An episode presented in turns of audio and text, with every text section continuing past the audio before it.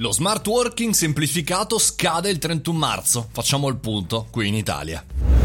Buongiorno e bentornati al Caffettino, il podcast di pochissimi minuti condotto da me, Mario Moroni, sulle tematiche digitali, marketing e all'interno del nostro mondo del lavoro. Oggi appunto parliamo di lavoro e parliamo di quella che è la vista, secondo me molto ravvicinata, verso la chiusura del primo trimestre, perché il 31 marzo scade lo smart working semplificato. Che cos'è? È fondamentalmente tutto quello che serve per fare smart working senza assolutamente eh, burocrazia con mille proroghe. Appunto era entrato in vigore con il mire proroghe lo scorso 31 dicembre. Quindi visto che si conclude facciamo un po' il punto di cosa è andato e che cosa non è andato mi sono anche fatto un bello specialone con Marco Montemagno qualche tempo fa intervistando persone che utilizzavano lo smart working ed effettivamente il primo punto è stata, diciamo così, la confusione generale tra quello che è il telelavoro, il remote working o il nomadismo digitale, come dice qualcuno, e lo smart working. Quindi sicuramente è un punto negativo quella della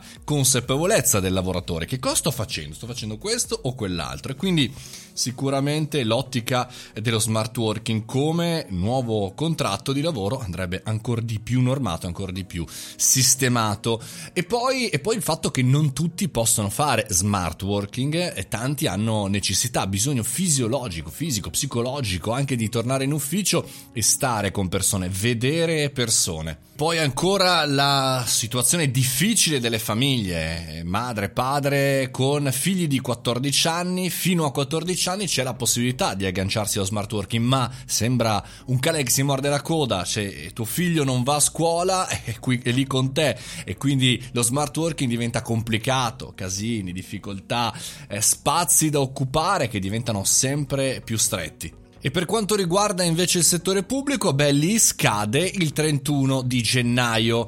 Eh, anche qui, se avete avuto modo di lavorare con qualche istituzione, di collaborare, di fare richieste, beh, è, bel, è stato un bel casino perché in tanti eh, della pubblica amministrazione magari non sono riusciti dal punto di vista digitale ad aggiornarsi e quindi problemi in comune, problemi anche a casa, chiaramente non cambiano e quindi ritardi. Insomma, un vero disastro, però c'è un punto positivo sicuramente per tutti noi per lo smart working. Abbiamo capito che cosa vuol dire lavorare a distanza. Abbiamo capito che alcuni di noi, come detto, non hanno, eh, non hanno le caratteristiche per farlo. Il proprio lavoro magari non è eh, allineato e chi vede magari un futuro per tutti esclusivamente in smart o in remote working effettivamente si sbaglia.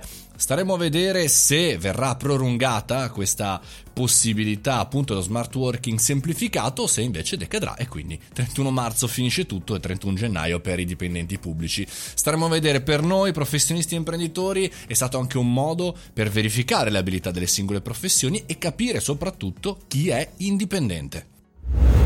Ci torneremo su questo ragionamento smart working perché sicuramente è all'ordine del giorno. Noi ci sentiamo domani mattina alle 7.30 qui al caffettino. Se vi è piaciuta, condividete questa puntata. Fate i bravi, ci vediamo su Telegram, Mario Moroni canale e ci sentiamo chiaramente domani mattina.